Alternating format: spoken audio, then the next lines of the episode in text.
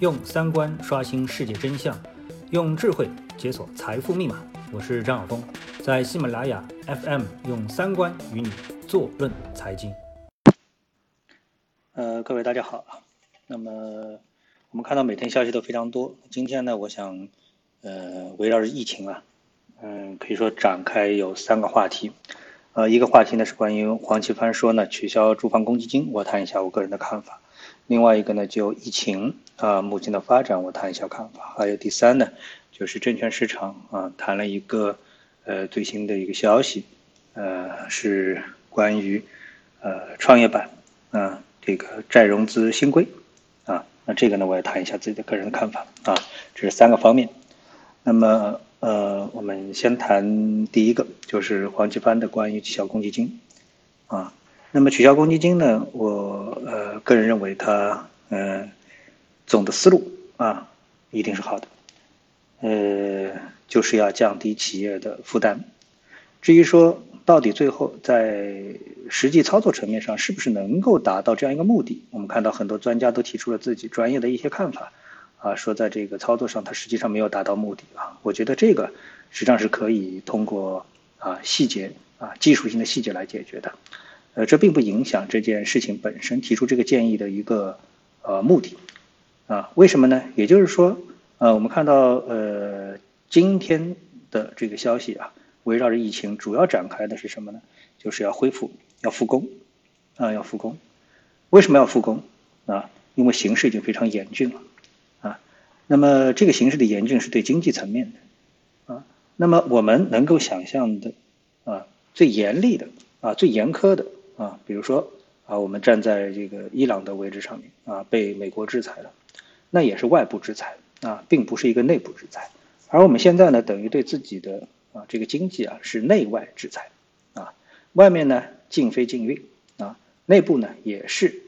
这个禁止，啊，物流和人员的往来啊。然后呢，我们说，呃，各个产业的产业链基本上都受到了破坏啊，因为大家都知道，你比如说造一个车车啊造一个车，那么这个车它牵涉到非常多的零部件啊，那么每个零部件都有相关的这个企业啊在进行运行，对不对？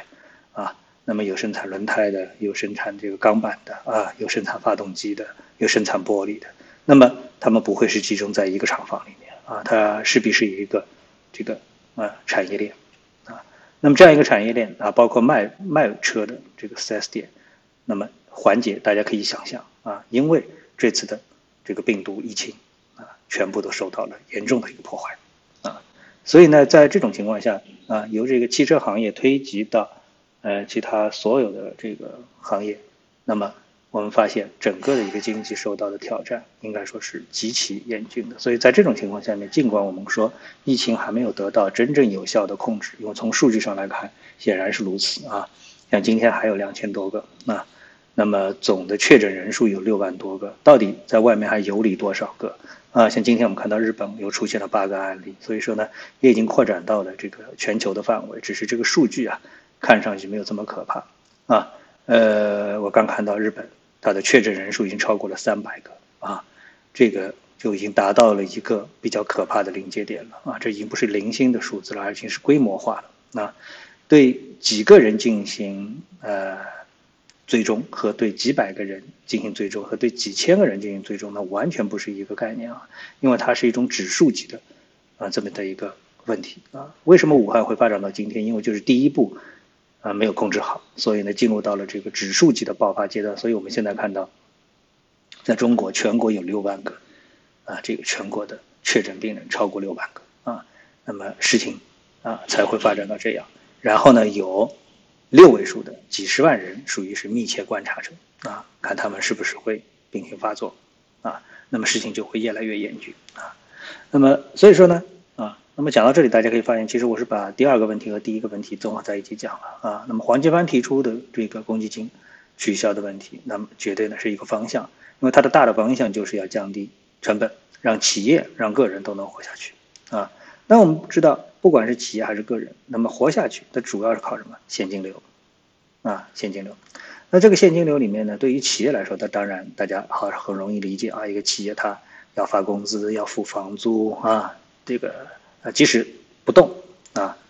它这些都是刚性的成本，啊，必然要承担的。所以呢，很多企业经过调研之后发现，哎，我们的企业啊，只要一到三个月的这个啊抵抗周期，现金就会枯竭啊。那这就是非常严峻的一个问题啊。然后呢，对于个人而言的话呢，哎，你感觉说啊，我还能从老板那里拿到工资，那国企那也许不成问题，能够拿到啊，继续能够拿到钱，但是。我们知道，我们现在民企所占的比例已经是相当相当高了啊。那么这部分里面它牺牲的这个啊吸收的劳动力啊，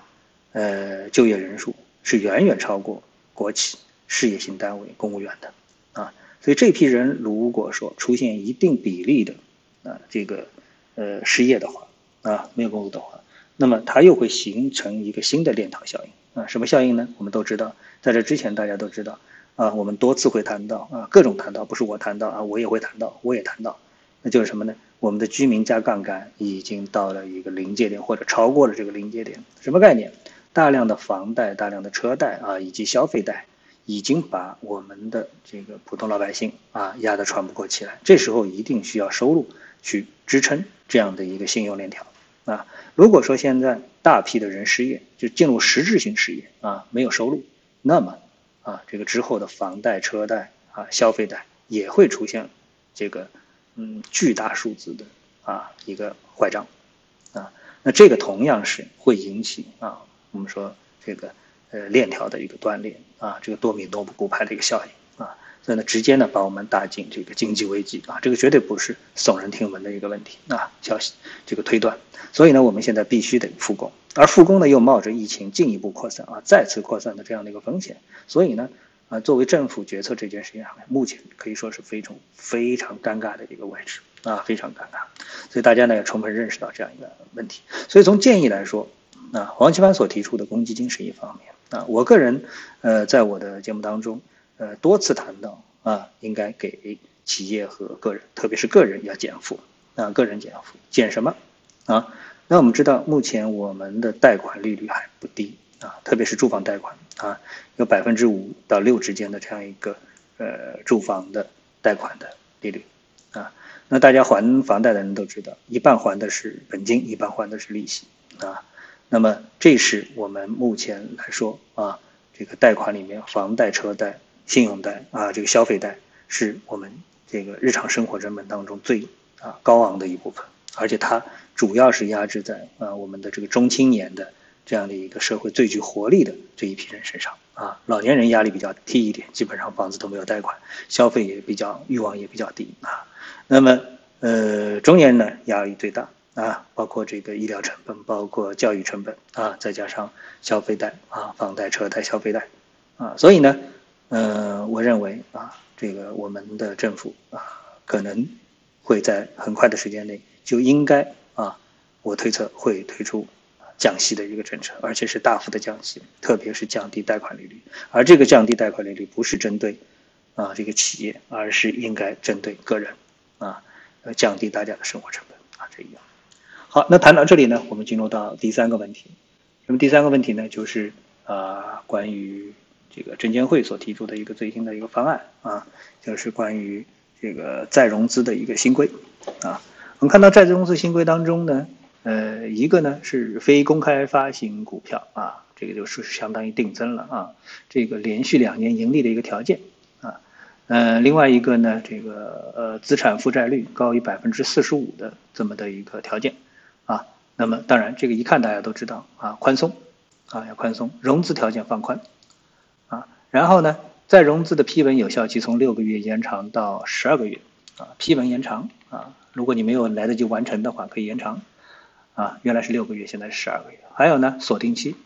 从三十六个月和十二个月啊，分别降低到十八个月和六个月，啊，都是降低一半，啊，降低一半。呃，另外呢，一个价格呢，呃，从九折改为八折。啊，然后呢，这个发行的对象数量啊，定增发行的这个数量，就是引进投资者数量，从原来的不超过十个到五个，现在统一超统一调整为不超过三十五个。啊，